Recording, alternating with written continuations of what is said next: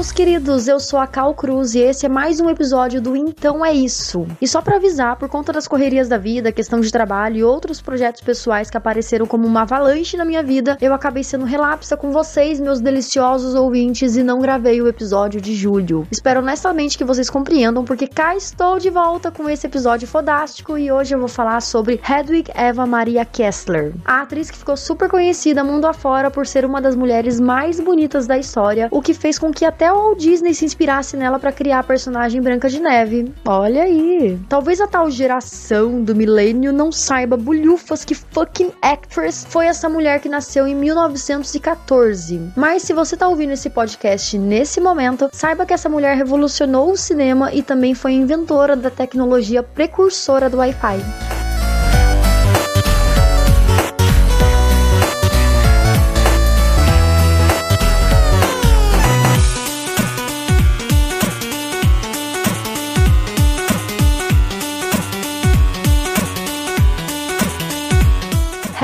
Nasceu em Viena no dia 9 de novembro de 1914. Com 19 anos, ela estreou no filme Êxtase, de Gustavo Machati. Eu não sei se eu pronunciei o nome dele corretamente, mas para os amantes da sétima arte, fiquem à vontade para me corrigir. Esse filme ele foi muito revolucionário para a época, até porque ele foi um combo de choque social. Ele foi o primeiro a abordar a infidelidade feminina, foi o primeiro a mostrar um nu frontal, e era a primeira vez que o cinema mostrava o rosto de uma atriz durante o orgasmo. Esse filme ele causou tanta revolta que além dele ter sido proibido em diversos países, ele foi condenado pelo Papa Pio XI. Vai vendo a polêmica. Entre as filmagens do filme e a estreia dele, Hedwig se divorciou e ainda em Viena, depois do lançamento de Ecstasy, ela se casou novamente com Frederick Mendel, um empresário rico e super controlador que até tentou comprar todas as cópias do filme para que não fosse distribuído. Ó, oh, santa ingenuidade! Até porque o rico empresário trancava Hedwig em casa por vários dias e proibia ela de atuar em vários trabalhos. Além disso, ela tinha que acompanhar o marido em diversos jantares da elite nazista. E além disso, ela nunca abandonou a ideia de que Frederick estivesse vendendo munição para Hitler e Mussolini. Mas ninguém jamais seguraria uma mulher tão empoderada como ela.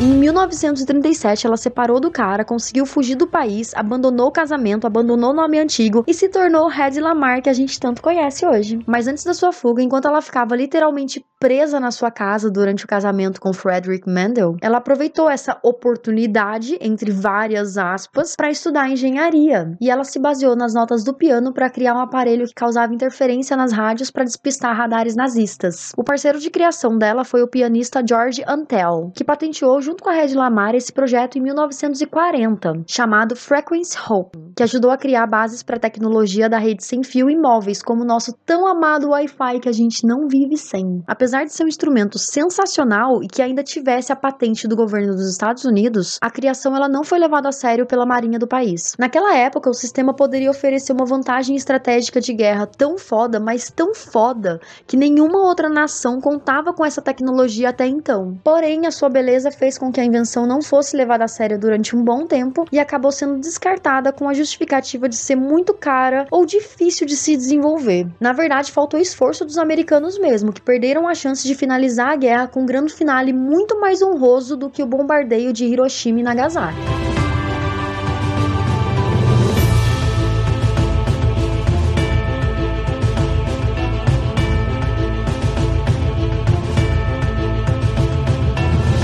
Enfim, demorou quase uma década para que a Marinha Americana decidisse desenvolver um sistema bem parecido, inspirado na invenção de Red Lamar. Mas ela não recebeu um centavo pela sua criação, afinal de contas, a patente já tinha vencido quando a tal inovação da Marinha Americana foi criada. O mais incrível é que ela não se deixou abater por essa história. Unfun, convenhamos, né? A invenção de Red Lamar deu origem ao Wi-Fi, GPS e ao drone que a gente vê por aí. Até eu estaria maluca com tudo isso de tanta gratidão. E para finalizar, em 2014, por conta da sua grande contribuição, Lamar foi incluída no Hall da Fama dos Inventores nos Estados Unidos. E esse ano, a história de Hedy Lamar foi recuperada graças ao brilhante trabalho da documentarista Alexandra Dean, que ela lançou no primeiro semestre de 2017 o documentário Bombshell, The Hedy Lamar Story. O filme ele foi lançado durante o 16º Tribeca Film Festival e ele ainda não tem estreia prevista para o Brasil. Mas quando lançar, com certeza vou colocar o link em todas as redes sociais do Então É Isso.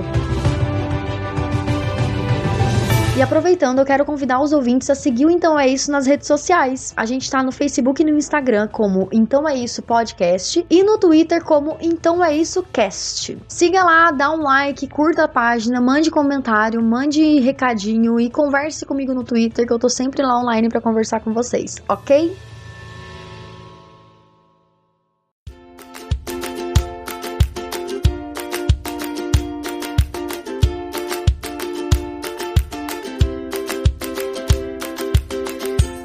Antes da leitura de e-mails e comentários, eu quero convidar todos os ouvintes de São Paulo e aqueles que não são da capital, mas que têm disponibilidade, aquela graninha extra para se deslocarem até a Terra da Garoa para participar do encontro do Esquadrão de Ouvintes e Produtores de Podcast, que vai acontecer no dia 25 de novembro. Fiquem ligados nessa vinheta que a gente criou.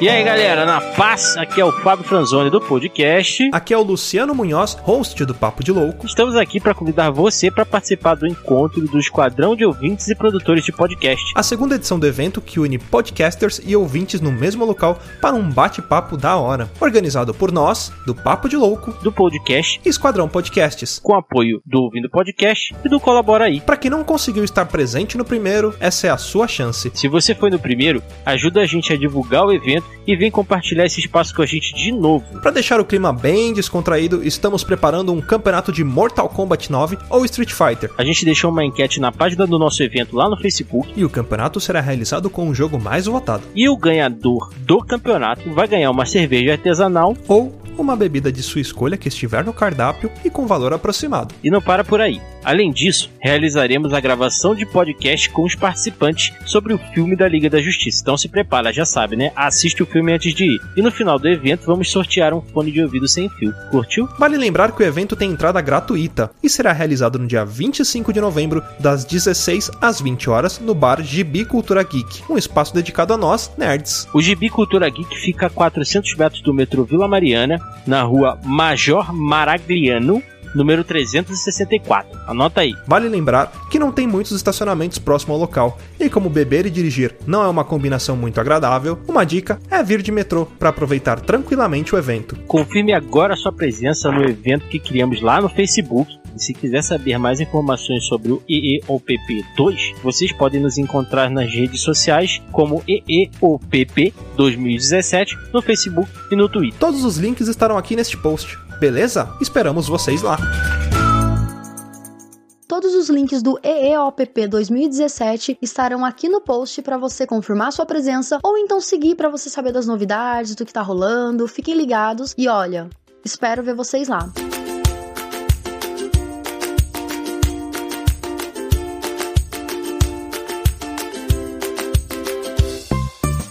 Vamos para a leitura de e-mails e comentários. E o primeiro comentário vem do Márcio Melo, do VaraCast. E ele diz aqui: Nunca usei o Tinder, mas pelo visto agora temos a série A e a B. Provavelmente eu estaria na série C se ela existisse. Hehehe.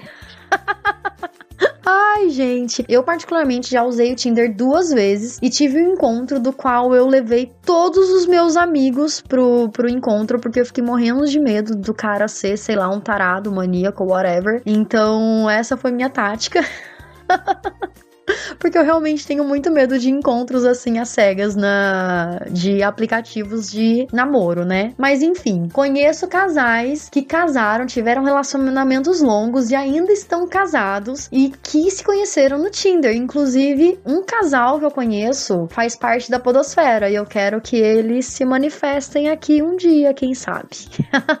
e o próximo comentário é do meu cunhado Marcelo Álfaro. E ele manda aqui: Cal, obrigado por me inserir no mundo dos podcasts. É muito gostoso ouvir você. Foi exatamente assim que ele escreveu e eu fiquei muito feliz com esse comentário. Eu fico muito feliz mesmo de ter inserido mais uma pessoa no mundo podcastal. Eu fico brincando aqui, mas essas mensagens elas deixam a gente muito felizes, assim, sabe? É muito gostoso e dá vontade mesmo de continuar fazendo podcast, continuar gravando vários e vários e vários outros programas. E só para constar, né, a ideia inicial, na verdade, era fazer um, um programa quinzenal. Mas por conta dos projetos pessoais que eu tô tendo agora e pelo fato de eu editar muito vagarosamente, eu acabo eu acabei fazendo mensal mesmo, que fica tranquilo para mim, fica tranquilo para eu distribuir bem os, os trabalhos que eu tenho. Mas em breve, quem sabe no próximo ano eu consiga fazer quinzenal para vocês, então é isso, porque é muito gostoso de gravar e é muito gostoso de editar tudo isso e é muito gostoso de receber todos esses feedbacks sempre, né? Não só mensalmente. Mas é isso, eu espero que vocês tenham gostado desse episódio. E se você tem uma sugestão de pauta ou até mesmo uma crítica para fazer sobre o podcast, o Então É Isso, ele é hospedado no podcast.com.br e você pode entrar lá no site e fazer seu comentário com sua sugestão, com sua crítica ou até mesmo um elogio lá que eu gosto de ler também. E se você tá ouvindo pelo SoundCloud, pode comentar que eu também leio todos os comentários de lá. Novamente, eu espero que vocês tenham gostado desse episódio. Então é isso, tchau!